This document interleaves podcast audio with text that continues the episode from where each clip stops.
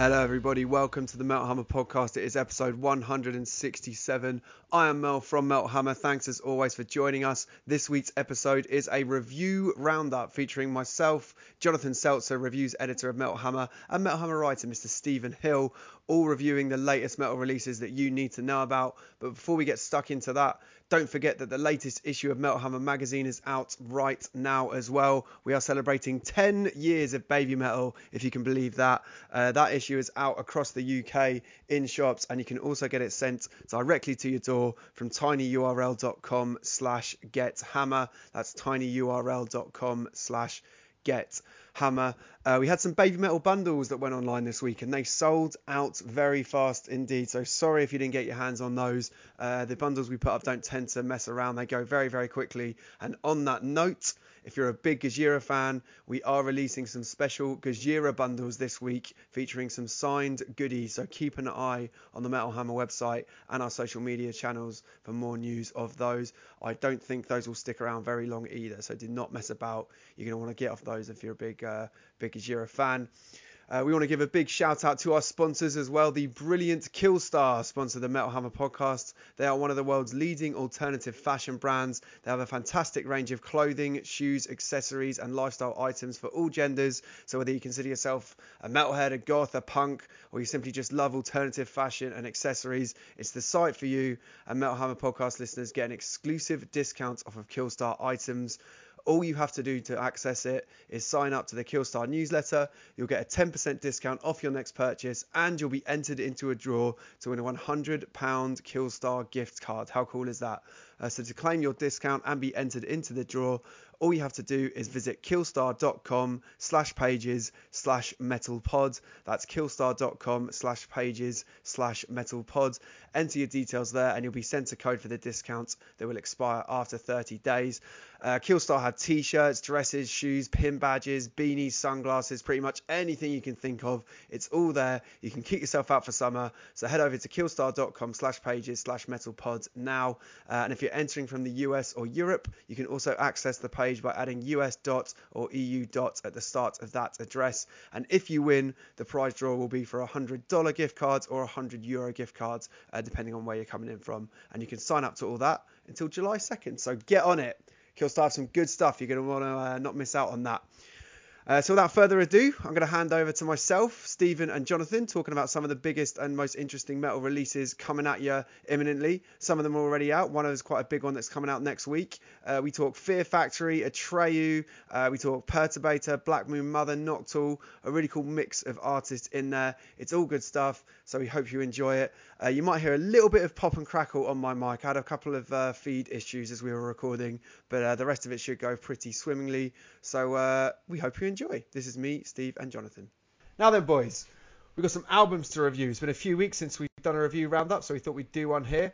Uh, one of the albums is coming out next week. The rest, the ones that are out there right now, you can go and listen to immediately after finishing this podcast. Wide old range of albums we're going to get stuck into today. Um, and I think the first one we should get stuck into is probably, in many ways, the most interesting from a context standpoint. Uh, the new Fear Factory album, Aggression Continuum, is out June 18th on Nuclear Blast. That's next Friday. Um, this is an album that, for all intents and purposes, looked like it was going to be an absolute clusterfuck because the situation around Fear Factory has been a total clusterfuck. The band have kind of fallen apart again, um, not for the first time, uh, but it is for the first time that vocalist Burton C. Bell uh, is not going to be in the band anymore. And all this news kind of came ahead of the release, and for a while we didn't even know if Burton was going to be on the album, if they had another singer in by then, because Dino was doing press saying they were bringing another singer in at some point. All this stuff. So it's a bit of a mess. Um, but not only is Burton on this Fear Factory album, despite the fact he's technically not in the band anymore, um, but it's actually really good. uh, what you said about this Fear Factory album, Steve? And all the kind of uh, bullshit around it, I guess.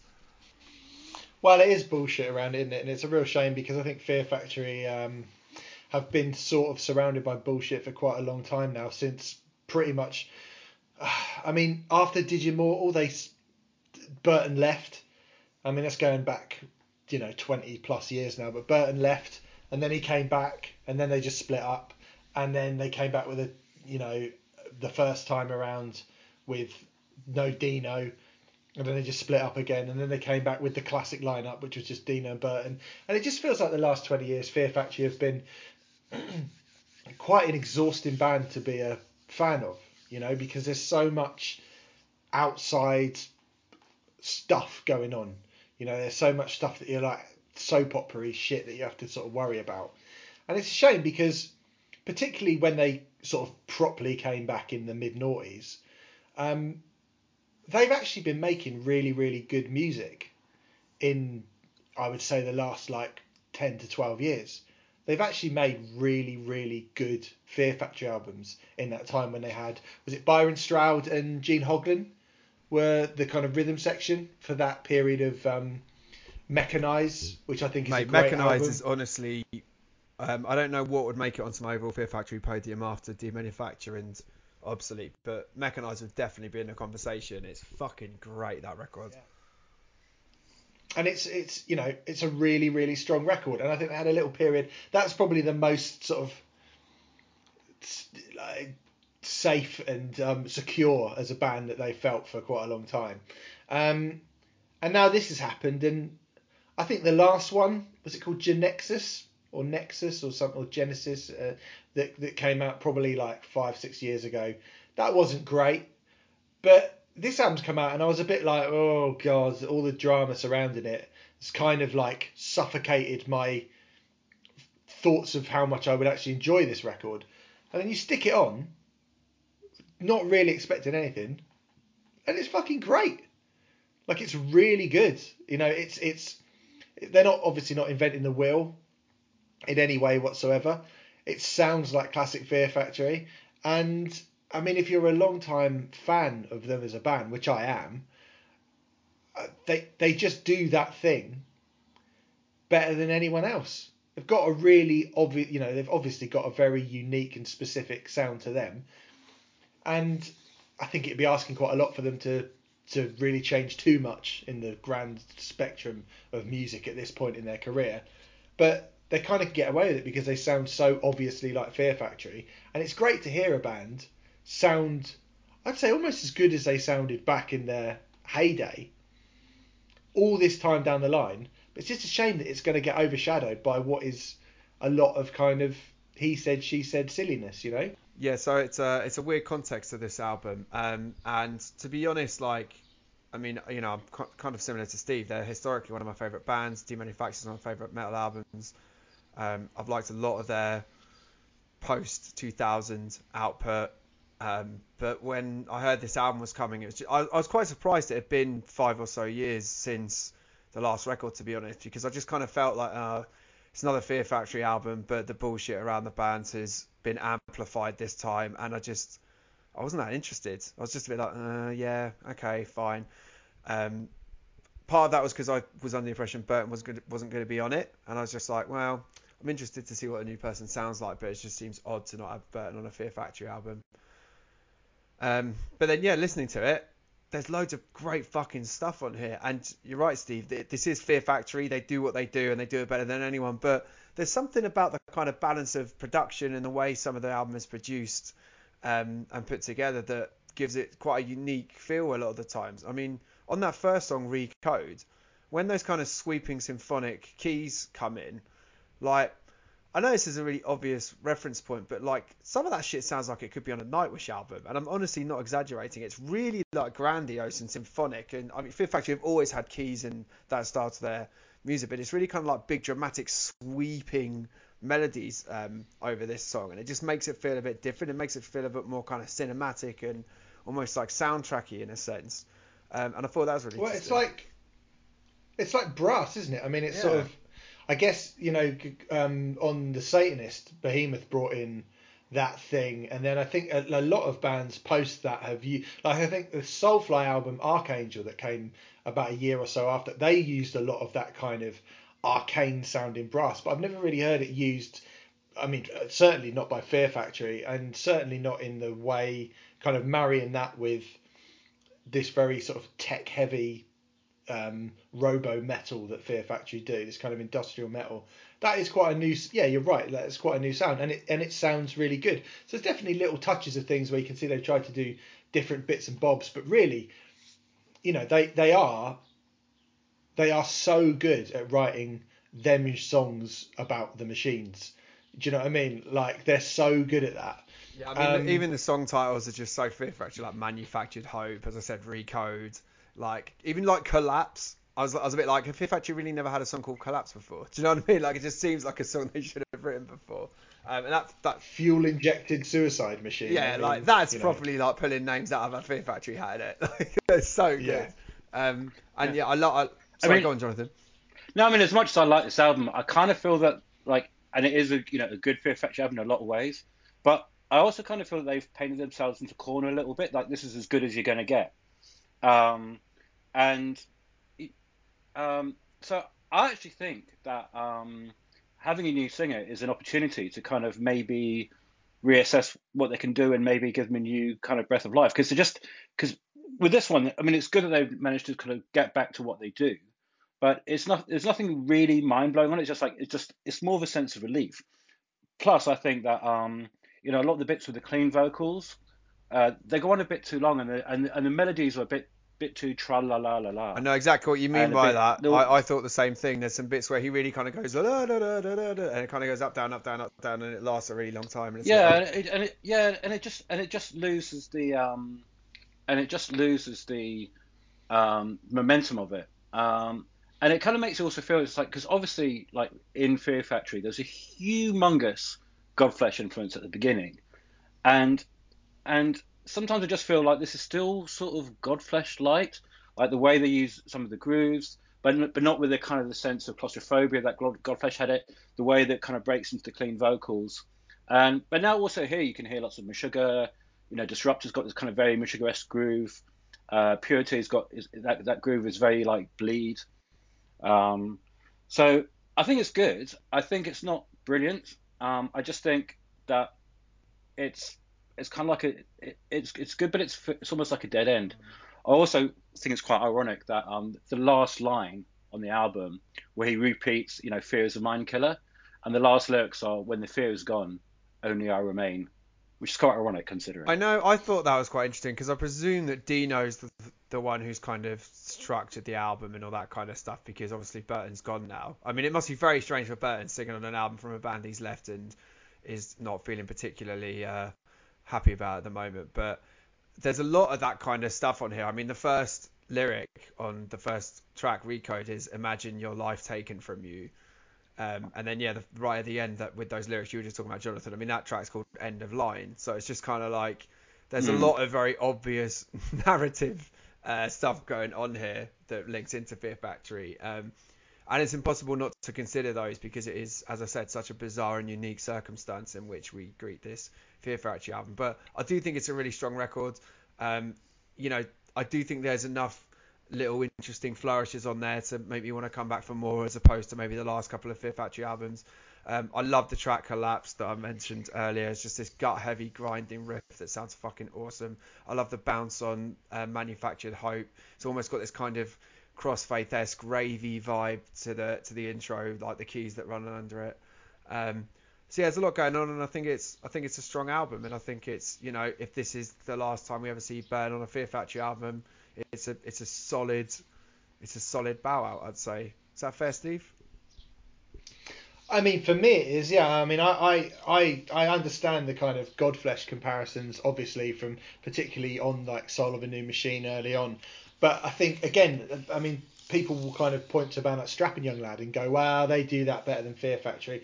I think Fear Factory are a really nice middle ground between what was kind of nu metal and I don't know Static X or Spineshank or whatever, and that more extreme stuff. I think they've always sort of straddled that line really well, where they're not they're not really a death metal band or a, a, kind of extreme industrial band or whatever. They have got, you know, when you listen to, you mentioned Obsolete, obviously Digimortal was really, you know, properly quite clean for, for Fear Factory, covering cars and stuff like that. I think they've always had one eye on, you know, writing bigger, dare I say it, poppier, well, not even poppier, but like more melodic, catchier um, stuff in their career. And I think, you know, for me, this record does that thing but doesn't scrimp on what I think probably the best thing about Fear Factory is, which is Dino's guitar riffs.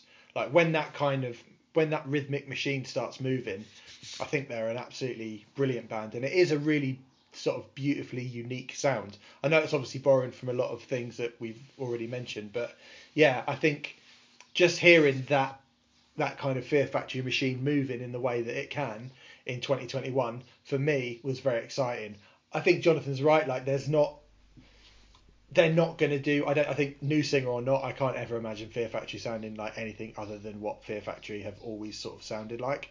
Uh, yeah, Um, I can't. I can't. but- I, I agree with Jonathan. It would be a. lo- It's a lovely idea, but I can't see. It's just Dino's band now, isn't it? And I just can't Yeah. see anyone overriding him in a meaningful way when it comes to influencing the direction of that band. I might be wrong, but Yeah, I, I just think like lyrically and maybe with some of the delivery as well, it's just on just on the right side of self parody, but it's but there's that lurking danger of um, you know, lyrically, and it's just like us against machine, you can't do this to me or whatever, and it's just it's almost like a you know it's almost like a hardcore band. It's like who are you to judge me, kind of feeling, but without any without any without like whoever's do, doing this thing to you being specified. I think some. I think it feels like. I, I guess if you're a fan, like you know, I was probably about 15 when I first got into Fear Factory, and it feels like a sort of nice warm comfort blanket to hear them sound exactly the same. I know some bands you want them to evolve and to change, and you know we've spoken about someone like Deftones on this show before and how great it is that they've had this really kind of amazing evolution throughout their career. But sometimes bands just do the thing that scratches that particular itch, and I think this album scratches that itch very well, personally. Yeah, I mean, I've got a huge long history with them. I remember I, I've been following them since the beginning. I remember writing, for- writing about them in Melody Maker days, seeing them at the Underworld, um, and I've been following them and interviewing them for you know ever since like the late '90s. So I've got a lot of residual affection for them, but um, I'm still not going to give them a complete pass. Fair enough. That is uh that is totally your right. And I, you know, I, I yeah, so I, I do have a lot of history with that band. no, that that is your right. That is your right. That's fine. Um, the album is out next week, next Friday. It's called uh, Aggression Continuum. Basically, if you like Fear Factory, old or new, you want some Fear Factory in your life, this is gonna tick the box um, with some industrial style. Uh, that was fucking cheesy. Uh, next up, speaking of cheesy, they have saved it. Um, we've got the new album from Atreyu, Baptized. This album snuck up on me a bit, to be honest. I kind of barely knew it was on the way, and then it was just out in the world already. Uh, it's out now on Spinefarm. It's quite a big album for Atreyu in a way because it's the first record without Alex on vocals. Um, he left last year. There's a little bit of heat going on in that situation, it seems, to use some uh, wrestling parlance. Um, we've, we've got Brandon on cleans. He's replaced on drums by Carl Rosa, and Porter's doing screams uh, as well as bass. Um, so I think I've got that all right. Um, so yeah, Atreyu are an interesting band. I was never the most diehard Atreyu fan. I know Elle. Um, it's a shame Elle's not here because I know Elle was a big Atreyu fan back in the day, so she can probably give this a fairer shake than I. Um, but they were unquestionably a huge um, force on the kind of metalcore scene, especially those bands coming out of Orange County in the mid 2000s. Um, they kind of went away, they came back, they've had a solid slog of it since. They've been releasing album after album since then. I think this is their third album since they kind of made their comeback a few years ago. Um, and this album, Baptized, I guess it just kind of continues their evolution into a super polished, super streamlined, well produced US radio rock slash metal band. Um, I mean, I didn't know exactly what to expect from them this time around, but the title track, which I think is the first song on the album, I played it for you a few times the first time I heard it, right? And I'm not necessarily saying this is an insult because I don't actually have any beef with the band I'm about to compare it to.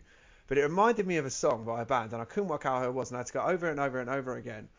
And then it suddenly hit me that it sounds like Nickelback. Do you know what I mean? I can't I can't tell if you're uh, unimpressed with my comparison, Steve, or just unimpressed with the song I'm talking about.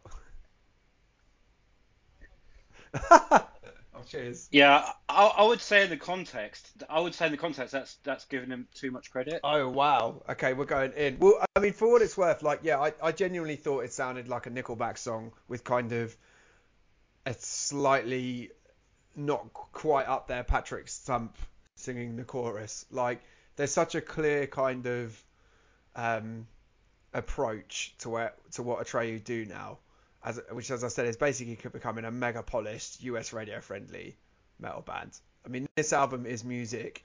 It's filled with music that you would hear on a modern day main product WWE pay per view. It's catchy, it's hooky, it's flooded with those little electronic flourishes and gimmicks that you get in so much mainstream metal now and it's glossed with that soft edged kind of post 2010 metal production that does really well in certain territories.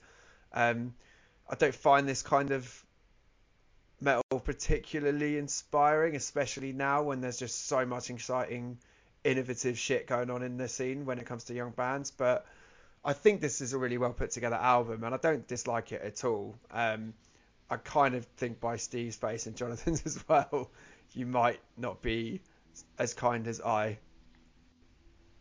Should I start with the good stuff, or what made what what I thought was good okay, about go on then. So, um, it's always nice to have your suspicions confirmed, and this album confirmed the suspicion that I've long held since about 2002 that Atreyu are fucking hacks. Oh. Um, absolute fucking hacks. I remember seeing them supporting Boysetsfire uh, in it probably was about 2001 2002 and i didn't know who they were but i remember thinking being into like hardcore quite a lot and thinking who are these cheesy fucking Mötley Crüe wankers coming into this gig and stinking the entire place out. And i've always always hated Atreyu and everything that they've sort of created really. Um the the the commercialization of the, the kind of the gentrification of metalcore is they are you know they are like it's got their the blood of that is all over their their fingerprints are all over that particular crime I think and I just think they're just a really quite a reprehensible band in general So, so what, so what do you like about the album? All right. Oh no, nothing about the album. I like the fact that this has told me that I was right about them, and that now that metalcore and that kind of thing, that that kind of Orange County screamo thing isn't cool anymore, they've decided to try and sound like Shinedown. Uh, I, so, which is kind of for me is gone. Ah, yes, of course, of course, because you can't sell records doing what you were doing before. So of course you're going to pick the thing that will get you on radio because all you care about is selling as many records as you can, and you're just fucking hacks. So um, yeah, I think this is a, a genuinely dreadful, dreadful record from a really quite a dreadful band, is what I would say. Wow. I mean, I've got some nice things to say about this album, so I'm going to wait to live those until I let Jonathan add the shit filling to this yeah, I'm, sandwich. I'm I'm gonna I'm gonna break it down a little bit actually. So I mean, for them in Atreyu, this is just another day in the office, isn't it? Um, you know, it's like the thing is like this. The, every song is so modular, like like it was spliced together from bits, for, you know, from different models in the studio. Let's put this bit here, let's put this bit there. So they're not songs. So when you say they're hacks, and and this is why I say like, you know, uh, Nickelback is given too much credit because whatever you think about Nickelback, they write songs. These aren't songs; these are constructions. You know, there's just every bit is in its right place. There's nothing organic about them. There's nothing felt about them. The lyrics, the, the, the lyrics are, are so they're so lazy. Like um, you know, broken again. Or it's, it's almost like you know, that lyric. It's almost like Chumbawamba uh, for the for, for for Generation Z. first, first like, thing you know, I, I fall down, but I get back I up again. think I'll be hearing today. Yeah, but you know, it's all it's all just like I fall down, but I get back up again. I'm broken, but they don't, you don't sound broken. And at the worst, you know, at best they sound like some bad motivation instru- in structure. You know, there's no real sense of introspection, and everything just feels like really complacent. Like they have a song called Catastrophe, and it's like, what is a catastrophe? You just say it's a catastrophe, or I'm fucked, or or fucked up. So what are you fucked up about? You haven't actually said. It's just e- this easy playing on emotions. And um, you know, to get out my subbing head on this, on, on some of it, it's like, you know, untouchable, and it goes, "We're untouchable. Don't step to me." Well, why would you bother if if someone steps to you if you're untouchable? Because you can deal with it. You know, it's just like, what the hell? And it's like, and then it, what's it? Yeah, this other song like lyrics that go, "They all live in misery, but gripe. I love it. you know, they have this, they have this lyric that goes, um, uh, "They all live in misery, but we don't." It's like, yes, you do. All your all your songs up to now have been about being um, miserable, and it's just like you just want you just you know they have this kind of like I'm down, but I'm I'm strong, and it's just like they just want both the, the cakes to eat it without actually having any detail. And then it's that last song, was it like sometimes I fall from the sky, and then it goes I'm a warrior. Well, you're not, unless you're in a parachute and you've got fatigues while you're falling from the sky. I mean, You know, it's just like, but you, you just want your cake and eat it. You want you want all the you know you want all the pity, but then you want to go I'm strong. But there's there's nothing there's nothing introspective and honest, and there's nothing really strong about what you're doing. And it's just it's just this it's just this by rote, you know, series of basic metalcore tropes without any sort of filling out any of the details whatsoever. With this really modular, this bit goes here, that bit goes there songwriting. That's yeah, I mean, t- to give it a, a little bit of some, I mean, f- to compare it with an album which, I mean, me and you have spoken about a little bit, more, and it's not actually out yet, but the Times of Grace album, the Jesse Leach and Adam D album is, that's coming out quite soon, right? Now, that is not a musically particularly interesting record, really. That is a fairly bog standard, quite like you know, quite just Straightforward. you know, they're just songs, straightforward rock songs, right? But I found that record because of Jesse and because of the context of the stuff that you said. I found that record incredibly moved, like genuinely felt that record, found that record incredibly moving because of Jesse's performance, because of the relationship between Jesse and Adam that you hear on that record. It didn't need to necessarily be anything musically groundbreaking to bring that level of emotion out in me, but it, but but just being really sort of heartfelt and honest and I, I, I, I found that album like really quite poignant and beautiful whereas this they're kind of basically saying the same things but then but it's stripped of anything approaching like real emotion or humanity in, in any way Yeah, whatsoever yeah. There's and, and there's no inner life. no, it's just and it's just again they are they are fucking chancers. They were chancers in the early 2000s and they're chancers now.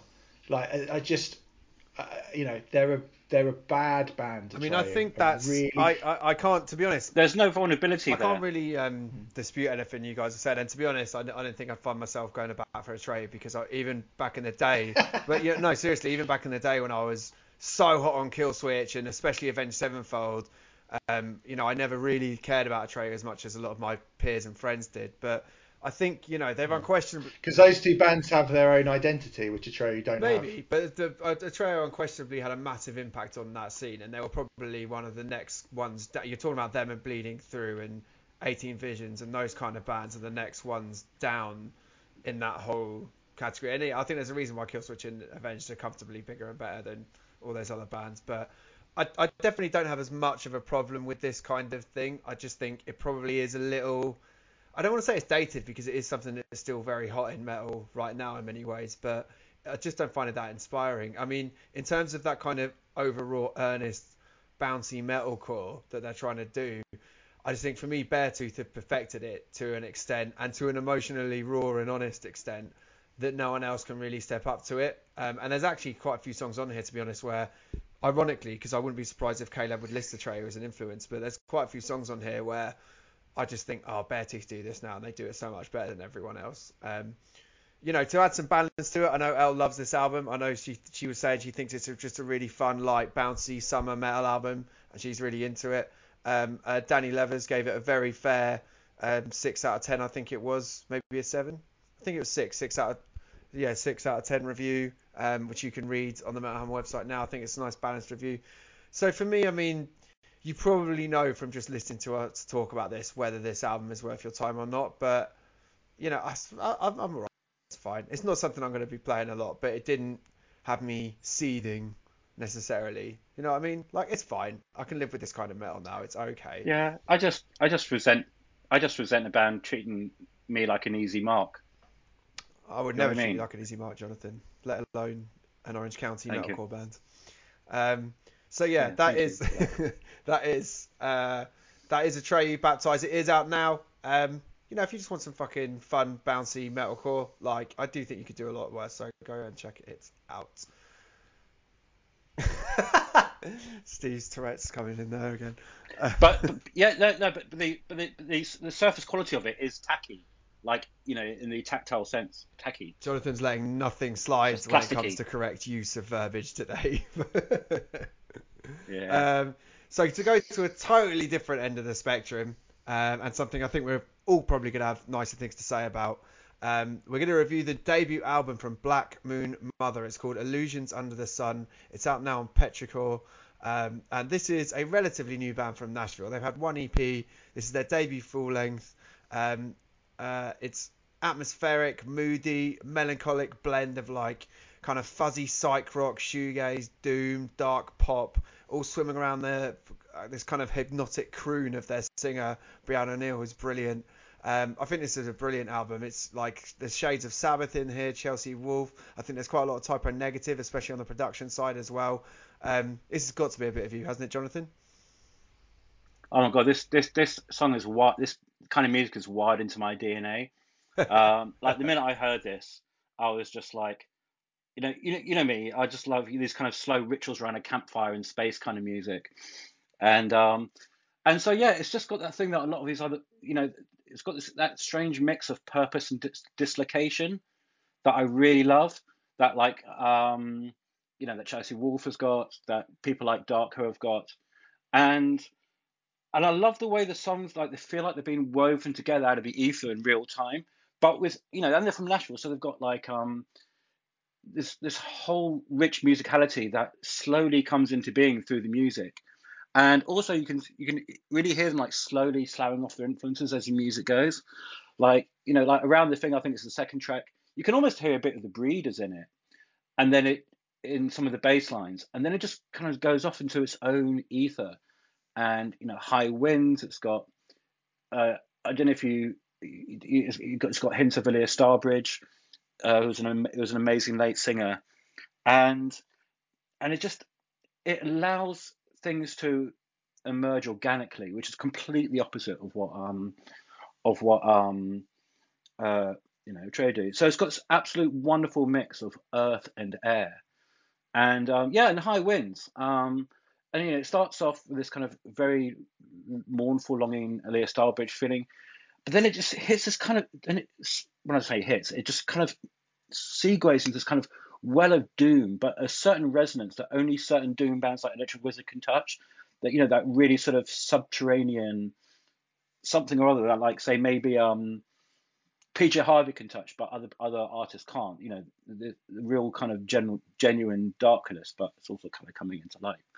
And it also reminds me of um, one of my favorite bands the last two years, which is called Dead Feathers, which is again this kind of very ritualistic, mantric way of making music, um, and who I think are the most underrated band of the last few years. And I think the year it came out, their their, their debut album, also called Dead Feathers, probably the album I played the most that year. And so it just feels like a lot of influences being drawn out of the drawn out and then being um, and then being uh, transcended, if you like. And it's just a beautiful, immersive, like deeply felt record, and um, I'm in love with it. I mean, I, I cannot give it higher praise than that. I think it's a really, really lovely album. Um, just very kind of soul stirring and like I said, kind of melancholic, emotional. Um, it's got a real pull to it that uh, I think you really have to get. That I mean, there's a lot of music out there right now that kind of has these kinds of shades to it. I think, like you hear an album like this, and it's not like, oh, this is unlike anything I've heard before, but there's just there's certain bands that just kind of nail it so well that they just really pull you under in a whole different way, and I think they really do that on this. Album. Yeah. Yeah, I think that's a lot to do with the pacing. Um, and this what I like about certain slow movies is that they, they bring almost like your biorhythms down to a certain pace that you're not really used to, but then it makes you aware of so much other stuff on the emotional spectrum that was kind of invisible beforehand because you're always in a rush and then and then you know when, when you sort of you reach this kind of like this kind of tempo that they do this kind of very slow swirling tempo you really start to it really illuminates things that you don't they you kind of knew were always there, but but weren't stuff on the you know something on the periphery perhaps of consciousness, and they kind of and they really kind of bring that in into the whole dynamic, and it's a really magical experience. I definitely agree. It's a fucking great album. Um, did you get did you get much of a listen to this one, Steve? What did you think? I've only listened to it once through, um, and I was quite impressed with it. But I feel like there's more of it to come. Uh, the more kind of listens that I get into it, I don't really feel like I feel how Jonathan feels about it at the moment because I was I thought like there's tonally it's lovely.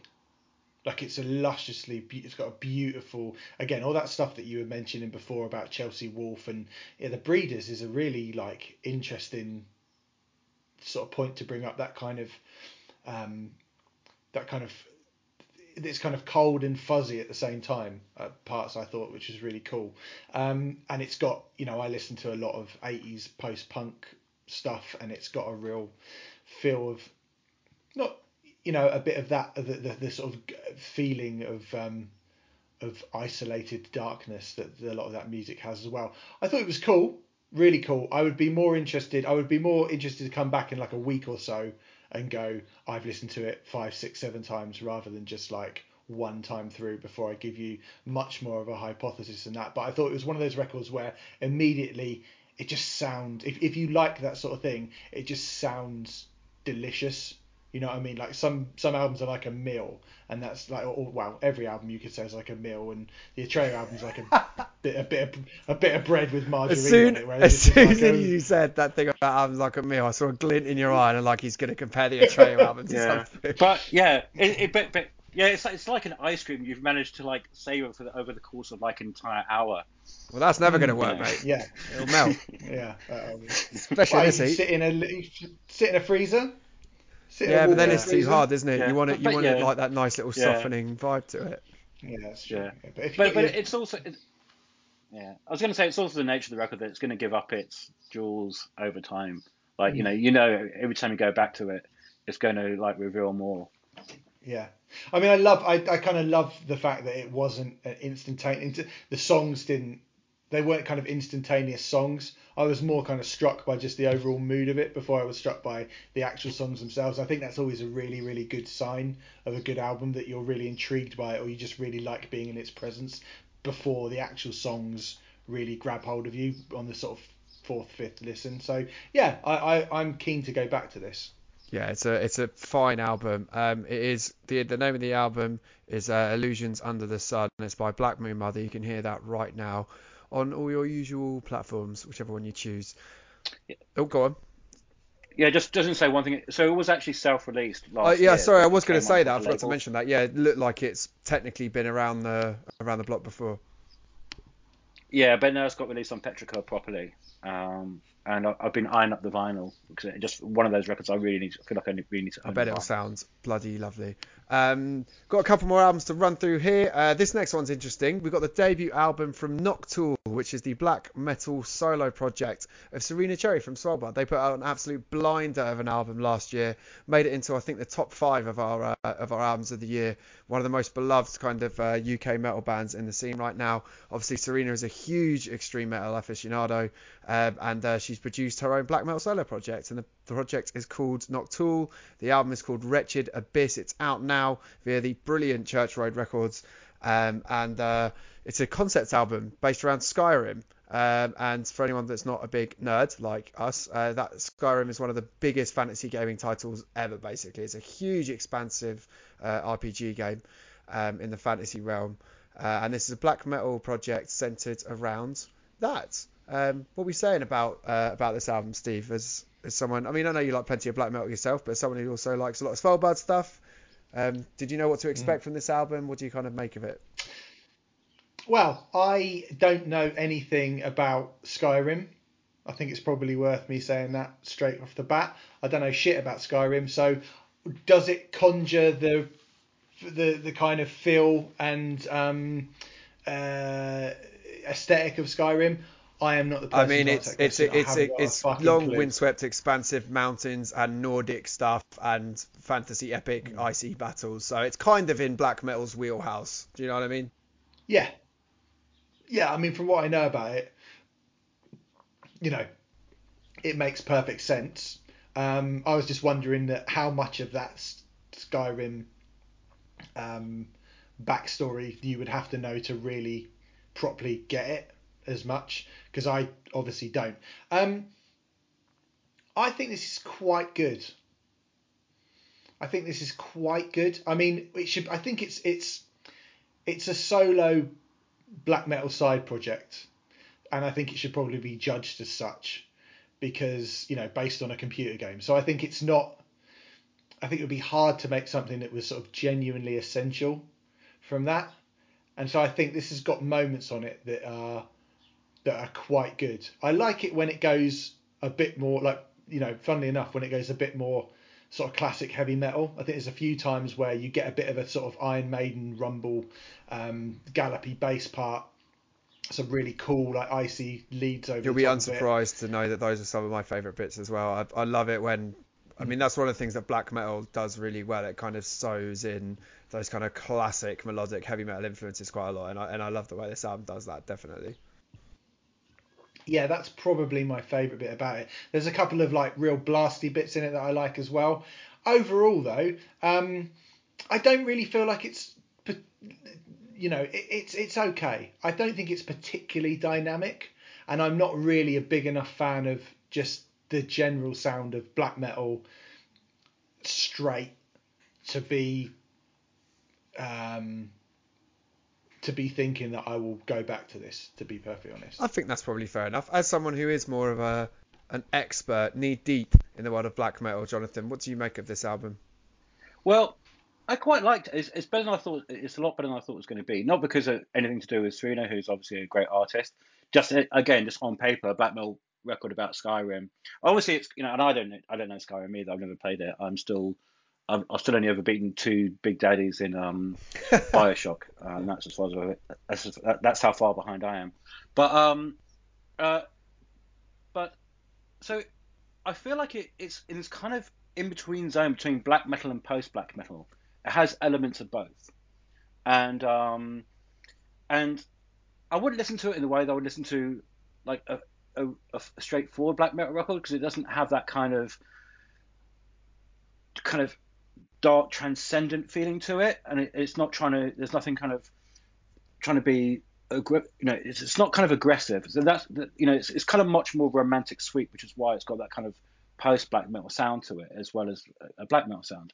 But i think that if you want to create a world um, without it being anything to do with any kind of sense of opposition i think it does it quite well. I, my only you know it's got kind of it's got kind of lots of peaks and valleys. It's got um, it's definitely got its own sound. I like the kind of the element of reverb on her voice. I think it gives it a real lot of atmosphere. My only issue is that by about three quarters, two thirds of the way through, it starts to feel a little bit samey. But um, um, but I, you know, like a lot of post black metal bands, I kind of think, well, you've totally misunderstood. You've you've basically jettisoned all the things that black metal is supposed to be about and you're just running with whatever's left, and you don't really have enough skin in the game to be really doing this. Um, and I don't put that same criteria on this because it doesn't fit. It just it's um, she obviously loves you know obviously loves her black metal. It's not trying to do the things that black metal uh, a lot of black metal does, but it's it feel it feels like a very honest um, journey into whatever internal landscape she's trying to um, trying to conjure. And um, I don't feel you need to know you know about Skyrim for this. You can imagine, you know, if it's not evocative in its own right, then um, then it's, it's going to fail as an album, and it is enough. Yeah, no, I think that's really fair. I, you know, I, I do really like this record. I think as someone who has a relatively surface level connection with black metal, this ticks a lot of the boxes that normally draw me into the bands in that side of the scene, which is normally a you know good use of melody running under it, like Steve mentioned, um, some kind of like heavy metal histrionics at the center of it. Um, I agree. I think her voice sounds really cool the way it's produced on here. It it really works for me. So yeah, I like this album, and uh, I think whether you're yeah. a fan of Svalbard or just someone looking for some really solid new black metal to listen to, I think you could do a lot worse than listen to this Noctule album. Yeah. Yeah, I just think it doesn't have that frisson. Sure. That really good black metal has. But I don't, but I don't think that's what it's going for. So I wouldn't hold that against Yeah, it. I think that's really fair. It's it is out uh, now, as I said, on the awesome Church Road Records. Um, obviously you can stream it and all that wherever you like as well. Um, finally, uh, Steve mentioned being a big fan of 80s stuff earlier, and I think we're gonna have to uh, lean on both of your expertise in that realm for this next album because we're reviewing the new album from Perturbator, Lustful Sacraments, out now on Blood Music. Um, I don't think anyone would argue that maybe after Carpenter Brut, Perturbator is probably the foremost uh, artist from the synthwave scene that kind of exploded into the metal underground a few years ago. Um, real name James Kent. Uh, and there's been a lot said around this album, to be honest. A lot of it by Perturbator himself. There's a lot of kind of hype about him kind of leaving the synthwave tag behind, um, embracing the more goth industrial side of his 80s palette. Um, do you think this album has exceeded in that sense, Steve? Is there enough here to really pull Perturbator away from the synthwave crowd? Yeah, definitely, and I think it's actually. I mean, I was having, you know, the, the the conversations that I've had with people regarding this are usually kind of focus on that, like, is this a synthwave album? And I think there's enough of it um, to be kind of. I mean, he's still a synthwave artist, but I don't really feel like this is a synthwave album. I mean, when you think about the best. Um, or the, the things that are most sort of striking about that scene, certainly something like Carpenter Brut is very danceable. Yeah, it's, part, You it's know, party music. GosT is very, yeah, very danceable, and that kind of day glow '80s thing that those bands do. And I think New Model, the last um, Perturbator EP, was markedly darker and slower and creepier and lent on and grayer. It's a you know kind of it's a rather than it be that kind of neon pink, electric pink. It's more of a grey, and I think this album is more of a grey as well. What it does do is it means that, I mean, is synthwave really an original sound? I mean, you can't really say it is. I think it felt like quite a unique thing to be happening at the time because it was a long time since you'd heard anything like this happening, and certainly within the prism of like you know, a metal band doing it or something kind of conjoined with extreme metal. It did feel like a weird thing, and it obviously captured the imagination of. I mean, I remember going to see Perturbator at um, the the ULU in London, and there was people with like Napalm Death shirts on and Carcass shirts, and it was all like you know, it was, it was metalhead, it was all metalheads. Um, so he's definitely like hit that mark for those people. This is a much. I think this is certainly got more to do with kind of, like I say, um, something like Cabaret Voltaire than it does like I don't know Duran Duran or Miami Vice. Uh, you know, it's more June and Cabaret Voltaire than Miami Vice and Spandau Ballet, which is what uh, the synthwave thing would have been previously. So I think it's a bit slower, it's a bit darker, it's a bit grayer. Um, it's got some actual vocals on it as well, giving it a kind of goth feel. Um, very kind of Andrew Eldritch from the Sisters of Mercy sort of feel to it as well. I think if you like all that stuff, you know, if, if you like your 80s to be the Lost Boys, this maybe is a bit darker but if th- than, than that. And I think what's cool about synthwave is it was like the kind of the absolute kind of retro. It was almost like an idealized version of retro 80s synthwave, wasn't it? It was like everything that was sort of OTT about the 80s turned up even further and brought back and lent on the most sort of ludicrous parts of it.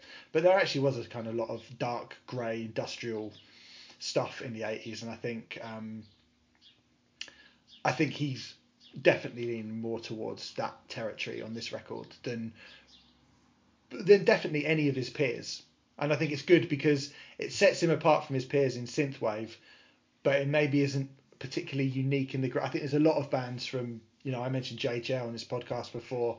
I like Trains album that came out last year. There's a lot of bands doing that kind of 80s post punk e industrially thing, uh, that kind of killing joke thing. And I think there's a you know that's more where this album is heading towards. I think, which is cool. Cool for me because I like that shit. Yeah, that's. I think that's really lot. fair. I mean, I, I really like this album. I think it's really, really good. I've said that a few times today, so it's a lot of good shit around at the moment. Um, uh, it sounds like an obvious thing because so much of where synthwave have come from has come from kind of soundtracks and the kind of John Carpenter esque uh, productions and things like that. But this really does sound like a proper soundtrack because it's really paced differently, I think, from a lot of synthwave. It's not just chucking bangers at you left, right, and centre. Um, I think the atmospherics on it are quite unique. Uh, and like you said, Steve, the kind of pacing on it is different. It's not afraid to slow things right down into a more this kind of foreboding, imposing slog. Um, there's a track called Dethroned Under a Funeral Haze that's really kind of slow and brooding and atmospheric that I really like. It just kind of seeps under your skin and feels like a, a clear shift away tonally from the kind of stuff that underpins someone like Carpenter Brut, I think. Um, I mean, Jonathan, as someone who, who grew up in the 80s and has lived it, uh, how much do you think this album re- and this kind of thing, when bands try to go into this realm, really capture the essence of what made that decade so unique and so iconic and just, I guess, so heavily mined for iconography since? Well, um, there's two ways to approach this. Um, first of all, the reason why metalheads, especially a lot of old school metalheads, love all this stuff is because if you're an old school metalhead, the chances are you grew up in the 80s, so you grew up around this. Um, and you know, even if you even if you're metal, and I wasn't actually in the 80s, but um, it was still it was still you know very much part of your DNA. I mean, you could chat to the I could chat to the guys and particularly Jason and David Makakoka about a love of Japan, and David Sylvian like till the cows come home. Um, now, actually, Perturbator was the first synthwave artist I ever got introduced to. Um, I had someone like raving about and said this this this thing's going to be massive, and I was like, I listened to it and I was like, what? Seriously? For me, it just at the, at the beginning it sounded like a parody of what the 80s was, um, especially 80s music. Um, this is just too overbright, uh, and and maybe it lacked some of the gloom that was actually part of the 80s and part of um, what really drew people who are into metal as well into it. Um, but so that's probably why like a lot of this kind of post punk and goth has been seeping into metal for the last three, four, five years anyway, because um, a because it's um, uh, it's what we grew up with. B it feels, you know, that kind of itchy sense of of itchy sense of angst and isolation feels kind of very appropriate to now. Um, and also yeah, it's just it's just great music, and I think I actually think so. I actually think this. Per- I didn't really get into synthwave until I saw Carpenter Brut live, and then it, and then it all clicked. And I'm an '80s kid. I just thought it was a bit too much of a parody. It didn't really sound like anything that I grew up with, which had a bit more uh, nuance to it. Even though, um, you know, so it's it's idea of '80s people who didn't grow up in the '80s. I think, but this this but this feels really much like you know it's kind of it's, it's almost like synthwave noir, isn't it? It it's and it's got a very sort of urban feel to it. Uh, so it really, it really is this kind of like cityscape, and you you know it's gone from like John Carpenter also that you can hear little bits of Vangelis, and there's some songs where I can hear real parallel with a band like Voices, who are like again very you know urban based, but a black metal band who also brought in um, uh, a lot of post punk and, and goth influences into say the, into the last couple of albums, and there's there's little bits that just really parallel it. Um, so that also like totally, um, you know, I can, I can see the bond between the metal scene and, and this kind of dark wave and and and, and post punk as well. And I actually thought that when I first heard it, I can't imagine anyone dancing to this. I was listening to the, to the game on headphones, just like, actually, yeah, you can. This is how people, this is what people used to dance to in goth clubs. You just got to do the goth hands. goth hands are just like a really moody jazz hands. yeah, it is. Yeah, yeah, yeah. And um, so I actually I didn't think it was danceable, and then listen to it again today. I think no, actually, I can I can totally see. I kind of like you know like a last. This is the last party before the apocalypse. They can't really dance sort of dancing. Can't really say on. it better than that, can you? Yeah. Um, yeah, it's a cool album, and I think it's uh, it shows that there's kind of legs in the synthwave scene. Like when it first kind of exploded, it felt like an oddity, and I think it, you know there was some cracking music in it from the start. I mean, Perturbator's already done some great stuff. Um, I think the Carpenter Brut album a couple of years ago is absolutely blinding as well. So I've got a lot of love for this scene, but I think there's there's you know whether you want to call this synth I mean it's still it's still this is still a synthwave artist it's just a very different shade and I think this album shows that there's um, a lot of evolutions even if it's evolutions still technically looking backwards um, that the scene can provide. So I know there's a Carpenter Brut album on the way at some point, or at least presume there is. So I'll be interested to see. And uh, and a Ghost album. Yeah, yeah, and a well. Ghost album as well. Obviously, we're talking about synthwave Ghost, not Ghost Ghost. Um, so yeah, there's lots of stuff to come from that scene, and uh, hopefully this will be a signpost for how it can evolve. Um, Perturbator, Lustful Sacraments is out right now via Blood Music. It's all good stuff. Um, and if you did, if that's not your vibe, maybe you'll prefer the Fear Factory album. If you don't like that, we've also reviewed Atreyu, uh, Black Moon Mother, Noctule, loads of great and interesting stuff out right now. Um, and that is it for this week's show. So we'll be back next week in download week, if you can actually believe that, uh, for a whole new Metal Hammer podcast. We'll see you then, and don't forget to go and check out our awesome sponsors, Killstar. You can get an exclusive discount by heading over to www.killstar.com slash pages slash metalpods. We will see you next week, everybody. Goodbye. Bye. Goodbye.